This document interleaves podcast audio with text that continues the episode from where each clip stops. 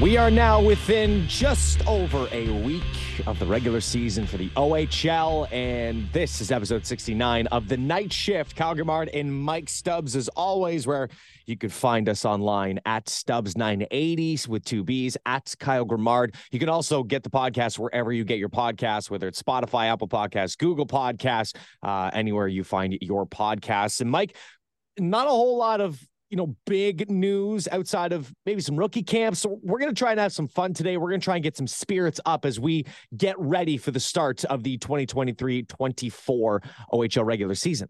We are. We'll outline how everybody's been doing at their respective rookie tournaments because they have been taking place. And there have been some things to talk about with regard to London Knights players. So we'll get to that in just a second. A celebration of life was held for Dick Hunter going back to September the 15th. And we were able to, just meet up as you do when you're celebrating somebody's life, and you start telling all kinds of stories. And my wife and I were standing there and we were talking with Ron Rupert, and he is the father of Ryan and Matt Rupert, who were such a big part of the Knights in 2012 and in 2013 and in 2014. And we were just, reliving some stories as you do.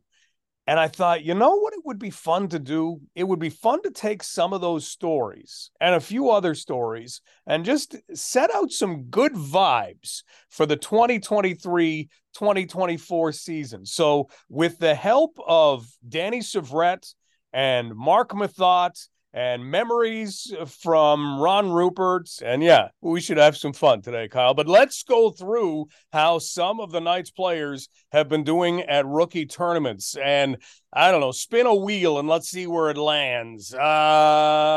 Jackson Edward. Perfect. Jackson Edward, he played against Pittsburgh in a 4-2 win at the Prospects Challenge in Buffalo. Was really impressive, showing off his size. And one thing that the Boston Bruins have been doing, get ready for this, as much as people wonder, Kyle, whether the Bruins might take a step back this year, they've lost David Krejci, they've lost Patrice Bergeron. But just a second, because they seem to be building this great big blue line. They keep drafting big physical defensemen. Who had big physical defensemen who recently won the Stanley Cup? Yeah, and Jackson Edward is certainly in that mix. So we'll look forward to seeing how Jackson Edward does as he completes Boston Bruins training camp. Okay, next on the list, we have Zach Bowen. Zach Bowen played in the first half of a game against the Calgary Flames on Saturday at a really steady start. Edmonton kind of split the net that game, so Bowen was not in net when the overtime winner went in, but has been showing well at Edmonton Oilers camp, thanks to Paige Martin for all of the updates. She is now in Edmonton, used to work for Rogers TV here in London, and is doing a fantastic job in Alberta. Jacob Julian is at that same Young Stars tournament in Penticton, BC. And what do you know? Vancouver jumped out to this 2-0 lead on the Winnipeg Jets rookies. And then a shot comes through and it starts to trickle. Who crashes the net? Who gets his stick on it? There are about four guys who crashed the net, but who gets his stick on it? Jacob Julian. That made it 2-1. Winnipeg would then tie it and win it in a shootout. And the two guys who scored goals in the shootout, Colby Barlow of the Owen Sound Attack and Danny Syvret, who finished up his OHL career but played for Kitchener and played for Guelph. So lots of OHL content in that tournament. And then you have Easton Cowan. And Kyle, Easton Cowan has been impressing. And how tough is it for Easton Cowan? Help us to get some perspective on this. He's a first-round pick. And when you go in the midst of Toronto following and Leaf fans, and you're a first-round pick, people want to see things from you instantly, don't they? Well, and not to mention, Mike, he was a name that not a lot of people had maybe going to Toronto in the first round. So all of a sudden, there's this added pressure of a player of Easton Cowan's caliber who, unless you watched him in London this past year and watched the elevation and growth of his game over the back half of the regular season, he was over a point per game player through the final 30 games of the regular season and then the next 22 in the playoffs as well. But anytime you are a player who maybe, like, normally it's always great when a player is high on a rankings list, for example, and falls, and then a team scoops him up, right? There's always going to be praise and to that player, to the organization. But Easton Cowan was maybe not a guy who's on a lot of people's radars. And all he does, Mike, is come in and just say, I'm not focused on that. I'm going to work my butt off this offseason. He looks like he's in incredible shape. I think he said for a big year in London. And what does he do, Mike, in 3 games in Traverse City? He had 6 points. He had 6 points.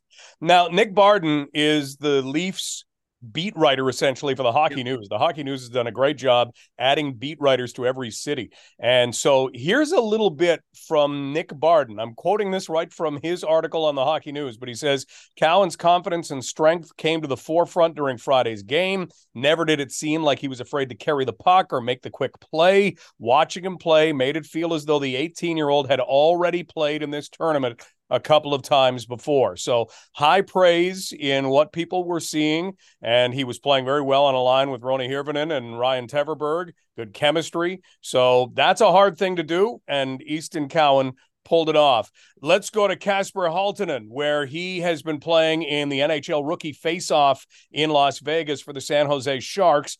He got a puck on goal, deflected off a defenseman against the Vegas Golden Knights. He scored, and then he scored another one later on. So Casper Haltonen doing Casper Haltonen things, and many Knights fans haven't even seen him do Casper Haltonen things, but this guy can shoot a puck, and he certainly has been noticeable for the San Jose Sharks. And then we had a trio of London Knights who were playing against each other.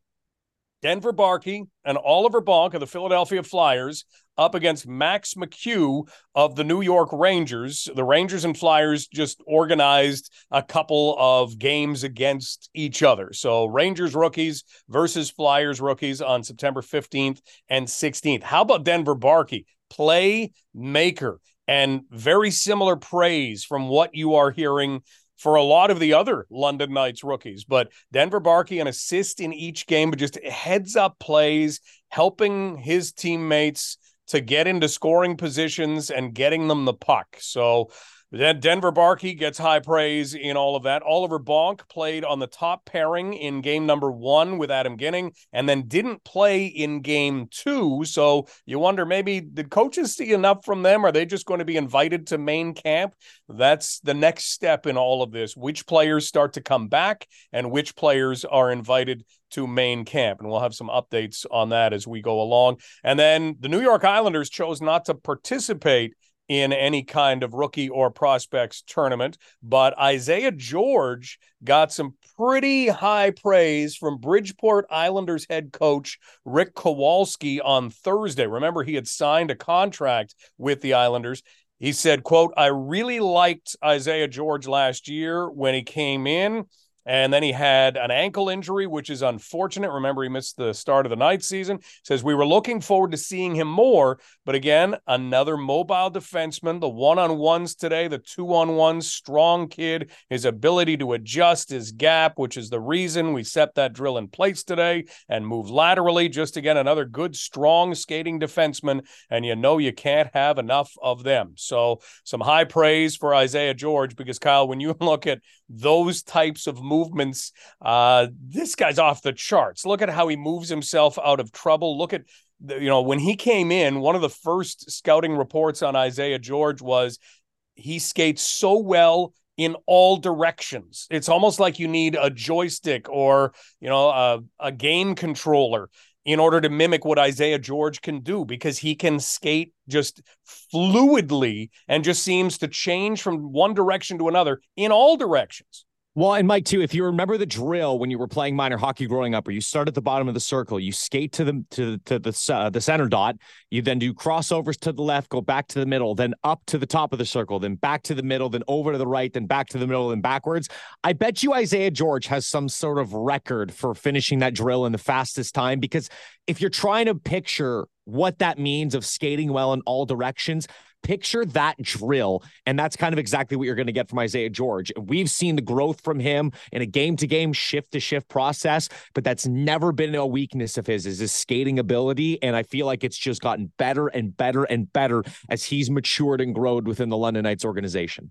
And then the last prospect note actually comes from Luke Evangelista, who is taking part in the Southeast Rookie Showcase for the Nashville Predators, even though he played quite a few games, 23 down the stretch for the Nashville Predators last year.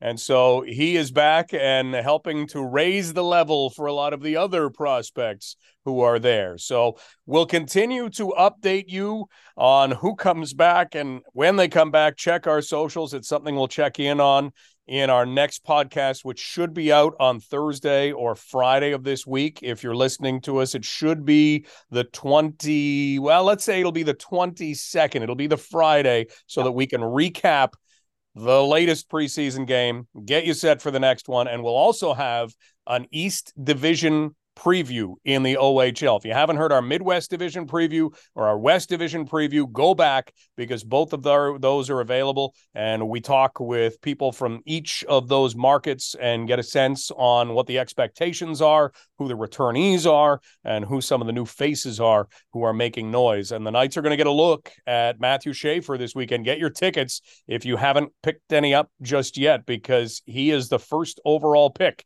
in the OHL selection in 2023.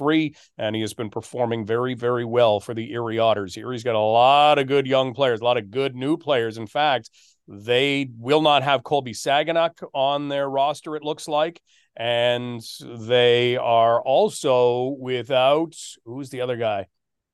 There's one other guy that I was thinking of that they will not have.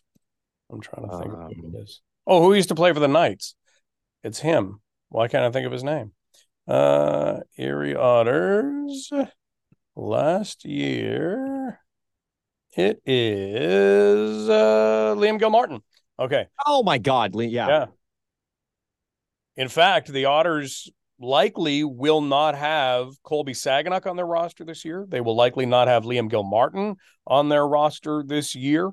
Both could have been overage players, but both right now are kind of looking for places to play elsewhere, because it is really a youth movement in Erie that has some real grit and skill to it. So should be two games against the Erie Otters that really set a tone for the Knights heading into their first regular season game on September 29th against the Niagara Ice Dogs. And don't forget, Kyle, FanFest. FanFest is happening before the game. Yes, it is. So make sure you stop by a little bit earlier and get ready for all the hype leading into game one of the London Knights season. Of course, the Niagara Ice Dogs come to town on the 29th. It's going to be a ton of fun, and it's a home and home with them to kick off the season too.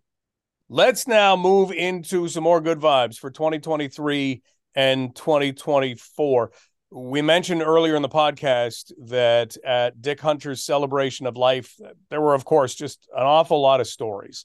We got talking with Ron Rupert, who is the father of Matt and Ryan Rupert, just about the run in 2012, the Knights in Shawinigan, a young team going all the way to the Memorial Cup final. They did lose in overtime, but it was unexpected, and the team just seemed to grow, and there was so much happening at that point. There were a few things even involving Matt and Ryan Rupert. Kyle, I remember after the first game that the Knights played that there was an article in one of the French newspapers, and the headline was Les Enfants Terribles, and that, you know, very loosely translates into the terrible kids.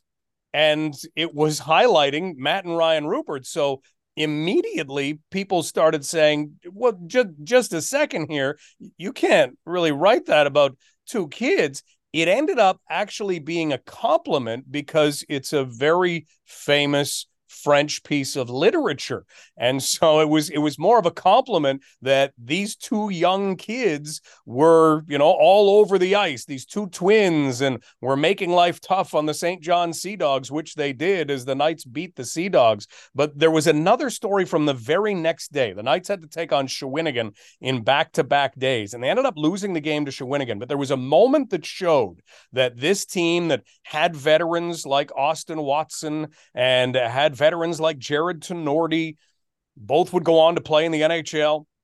It was still, you know, filled with a fourth line of Bo Horvat and You know, Josh Anderson and Chris Tierney, that was their fourth line. These were young players, 16 and 17-year-olds. Max Domi was a 16-year-old on that team. And so it was young. And you knew that this team was there and meant business based on this one penalty kill against Shawinigan. Two penalties were handed out, one for a check from behind and one for a roughing penalty on the same play, first period against Shawinigan. And over the boards goes Austin Watson and Jared Tenorti and a still very young Scott Harrington. And they're on the ice killing this penalty.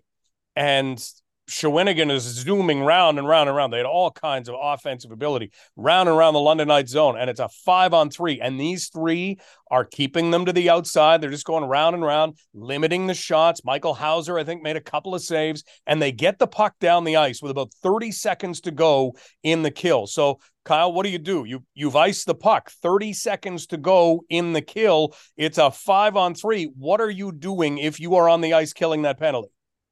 Oh, gosh, you're doing everything in your power to try and catch your breath because you're probably headed to the bench. You're doing everything you can. Get off the ice because at any time, you know, you're in a penalty killing situation. You are exuding significantly more energy because you're the one chasing the puck around. You're down not just one, but two guys at this point, and you're doing everything to try and block a shot, to get a stick in the way, to disrupt the flow of motion in the defensive zone. And yeah, if you're any player, you beeline it to the bench immediately. So these guys made it out into center ice. They were maybe getting called to the bench, and all three were positioned as Shawinigan was setting up for another rush coming out of their own zone, and Jared Tenorti looks over to the bench and waves it off. No, we've got this. And they killed the rest of the penalty. Those three stayed on the ice, and you knew right then, wait a minute, this team has something special, and they really did. You get to overtime in the Memorial Cup final, it is anybody's game, and they would go on to repeat as OHL champions the very next year. So lots of great memories from 2012. The Knights ended up with a long break between the round-robin games because they advanced right through to the final. So they ended up going to Quebec City, and Matt and Ryan Rupert both found Dale Hunter T-shirts. Dale Hunter, Quebec Nordiques, number 32 on the back T-shirts, bought them and started wearing them around to the point that people don't notice of this happening because Shawinigan's a pretty small place, and the Memorial Cup just took over the town. And so that became a storyline as well. Those two knew how to put on a show. Okay, well, if we're going to look for other good vibes going into 2023, 2024, let's make one other stop before we close out the podcast. Let's go back to 2005. Let's go back to the first Memorial Cup championship, the team of the century, and a couple of guys who certainly have told a lot of stories in their day. Danny Syvret, the captain of that team, and Marc Methot, another defenseman on that team. And we'll start with Danny Syvret, because he'll eventually get to a story from the final, but just what it takes when you have something that maybe the Knights are really building again, when you've got players who are growing up together, and what that can mean for a team. We were pretty fortunate that we were an older team. We had a bunch of 19-year-olds, and not saying that's a reason to succeed is having an old team, but we were also 17-year-olds together, 18-year-olds together, 19-year-olds together. We had been together for 3 years, which is a big thing in junior hockey. When your team longevity is usually a 4-year window span, and we were able to keep the same team pretty much intact for 3 years. So you just got to know players as people, and we had a lot of leadership on the team. In the not only just the guys with letters on their jerseys, but the rest of the guys who had grown up with us, and I think everyone knew how to connect with one another. If some guy was not pulling their weight, whether it be me, it be Corey Perry, it be Marc Methot, it be Rob Strom, someone would have a way to connect to this guy to sort of snap him out of it. And not saying that we had to do that very often, but within the locker room, there was times where maybe some things are said that guys get pissed off at, but you take it with a grain of salt, and that it's for the purpose of helping the team succeed. And I think obviously that was a big turning point in our season as well, is to be able to know that when we want to play, we can play, which we didn't in the first little bit of that game, and then came through in the third game. But it's just sometimes it's a wake-up call, knowing that everyone's out to get you. And similar was the start of the Memorial Cup. Crosby's first-period performance was something that we had never seen in junior hockey. And I think we were down 3. You would probably know more. I think we were down 3-1 going into the second. And we were able to turn around and come back and win. But we were a pretty determined team. There was a lot of willpower within the group of us, and I was very glad to be a part of that. What do you remember from the final countdown on the bench and the celebration?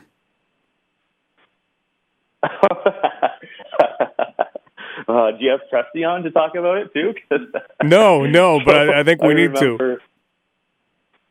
Okay, so I didn't know it at the time. You're just so into it. Obviously, we were up 4-0. We knew the game was over, but you're just waiting for those seconds to tick down. And I think the play was in our end. I didn't notice it until afterwards when you see it on TV or on video. But I think we ended up, they were sort of full-court pressing us. Obviously, they weren't going to win the game in the last couple seconds, but I think they wanted to put a goal up and break the shutout streak. So they sort of had everyone down low in the offensive zone, and I think we chipped the puck out just as there was maybe 1 second left. And then, obviously, the puck clearing the blue line, the whole team knows, okay, game's over. So we clear the bench and go charge Adam Dennis. And I didn't know it when I was playing, but watching it after, Brandon Pruss picks up the puck just outside the blue line, and I've never seen him skate so fast to the far end to try to score on his breakaway, which the time had expired, but because it was so loud, he couldn't, and he was just in the moment. It's funny to watch the whole team unload, pour out of the bench and stream over to Adam Dennis. Obviously, the floodgates, the Zamboni doors open, and everyone comes streaming out, and Presty is sprinting the opposite way, trying to score a goal with no time on the clock. London Knights captain, the captain of the team of the century, Danny Syvret, with the now very famous story of Brandon Prust, and it's on video. You can find it pretty easily if you search Memorial Cup Final 2005. It's worth a look to see Brandon Prust picking up the puck right before fireworks went off. I mean, let's cut him some slack. He was just bent on doing whatever he had to do. Danny Syvret mentioned it. The 45 seconds that you're out there, you're trying to do everything you can do to win. And even with 4-0 lead, we need 5. There are just seconds left in the game, but we might need 5. And up the ice he goes. And then I guess if we're to look back, Kyle, at 2005, a lot of people will still go to the very first game of the Memorial Cup because of the hype, because of the players who were involved, because Rimouski had finished the year on an unbeaten streak that if they had more games, who knows, maybe they would have gone 31 games without losing. The Knights started the year that way and went 31 games without losing. So you had two of the top teams, and a lot of this came because there was no NHL. So was Corey Perry a member of the London Knights that year if the NHL is playing? Probably not. And then there would have been other players that would have been question marks as well. Sidney Crosby would have been there because he was heading into his draft year or was going through his draft year. But that game number 1, the Knights against Rimouski to lead off the Memorial Cup, you couldn't have set it up any better. And it was a game that, as Danny had pointed to, Rimouski went up 3-1 in the first period, but if you're going to give it a title, it is the Marc Methot game. So let's go back to some of Marc's memories of that game 1, which the Knights would ultimately win in overtime on a goal by Marc Methot, a guy who did not score goals. And he had 2 in that game. So for more good vibes going into this season, here's Marc Methot. I wish I had footage, like an iPhone back then, right? But phones weren't really prevalent yet as far as like having picture availability on your camera and stuff. So I don't really have any physical proof of it other than whatever I can remember up here. So it's kind of a bittersweet thing, I'm envious of the stuff that's out there nowadays with regards, like I can find almost anything cataloged over the last couple of years, but when you go back into those early 2000s, yeah, it's pretty blurry, and it's like I said, it's bittersweet. We need to find a copy of what is still considered to be the best game played in London. And you might think it would be the 4-0 victory over Sidney Crosby and the Rimouski Oceanic in that Memorial Cup final. But that first game, the Marc Methot game, 2 goals and an assist, first star, that's still considered to be maybe the best game ever played at Budweiser Gardens / the John Labatt Center. What memories do you have from that game, given that you opened the scoring, you finished the scoring, you added that assist, and you guys came back from a 3-1 deficit to win and secure ultimately a spot in the Memorial Cup final? Without that win, you wouldn't have had the clear road. Yeah. Well, I hate repeating myself. That particular game feels like a blur for sure. I vaguely remember scoring the 2 goals, but I keep mulling around with the idea that maybe my memories are just from highlights that I've seen over the years and not actually in person. But, oh, man, like that was like an outer-body experience for me, right? I never scored any goals, and then I happened to get 2 big ones there against Crosby's team. So, again, same situation where I was just elated after the game, like overcome with emotion. And my family, you know, as you know, we were from Ottawa, so it was this long 6.5 to 7 hour drive from Ottawa. So my parents didn't get the opportunity to come up all the time. So the fact that they were there, my brother was there, that made it so special too. And then being able to share a win like that after a game, obviously we didn't want to celebrate too hard. It was just game 1, but nevertheless, something I'll absolutely never forget. I've got all the memorabilia in the back still. I have to hang them up in the new house here, but the Knights will have their own section in the house in the basement here. Well, for a lot of fans who are maybe watching now, 2005 feels like a long time ago. So if you didn't see the game-winning goal, again, people who were there talk about Corey Perry carrying the puck down the right wing sideboards, and then everybody on the Knights bench and everybody in the crowd seemed to all of a sudden yell, two, because you were coming up behind Corey, and he took the quick look over his shoulder and fed you, and into the slot you went. It was you against the goalie. Yeah, and I'm still surprised that Paris passed that over to me. I don't know what was going through his head, but it was an idiotic play on his part. Nevertheless, super happy that he did it, because I remember Desjardins left me that whole side wide open, and my stick, I had like this modified Lidstrom curve. And I still look back, and I could barely make a pass. I was joking about that with Civvy. In junior, I was playing with this really aggressive curve that I couldn't make a pass with, but I could friggin' shoot the puck with it properly, and I could get it up. So that worked to my benefit. Again, the stars aligned on that shot, and it worked out in my benefit. Because in junior, I mean, that's what mattered, getting the shot away, right? In junior, you're always thinking, one day I'm going to score an overtime winner with this stick.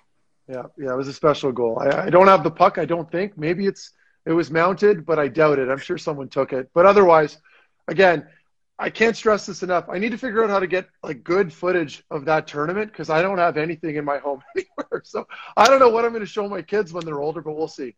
Marc Methot on a 4-3 victory by the London Knights over the Rimouski Oceanic. Without that, they do not advance straight to the Memorial Cup final. Maybe they have, you know, not the same game plan. Maybe they changed their game plan if they had not come back and won it. Maybe they feel differently going into the final. It was one of the most sound game plans you could have, as Kyle, the Knights beat Rimouski 4-0, and some of the celebrations may still be continuing. I don't know. This is many years later, but who knows? Somebody might still be ringing a bell somewhere in their basement thinking 2005 Memorial Cup champions. It probably is happening right now.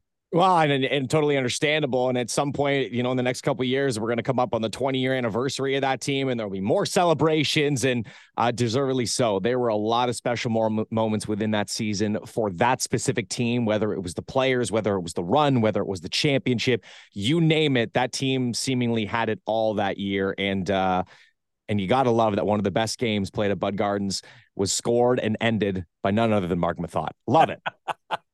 Love it. He got it going, and he finished it off. And I think one of the biggest, like most well-respected London Knights players in the history of the franchise too. Absolutely, yeah. And he'll admit it. I mean, He did not score. That was not his job. And yet there he was, and top shelf, and then finishing a 2-on-1 with a slick pass from Corey Perry, jumping into the rush just like he did it all the time. It was magic. And that was something that not many fans will ever forget. Kyle, we will preview the East Division of the Ontario Hockey League later this week. We will count up any players who have returned from NHL camps, and we'll certainly keep tabs on anything else happening with the London Knights and the OHL. Like you said off the start, just over a week away from the start of the regular season. 11 days to be exact from recording this. And if you want to go back and listen to any of the other summer episodes as well, feel free to do so to get your blood going and get hyped going into the regular season. And you can find The Night Shift on anywhere you do get your podcast, whether it is Spotify, Apple Podcasts, Google Podcasts. You can follow us on Twitter as well, at Kyle Grimard and at Mike Stubbs. Previews coming up on the next episode, and then it's game week.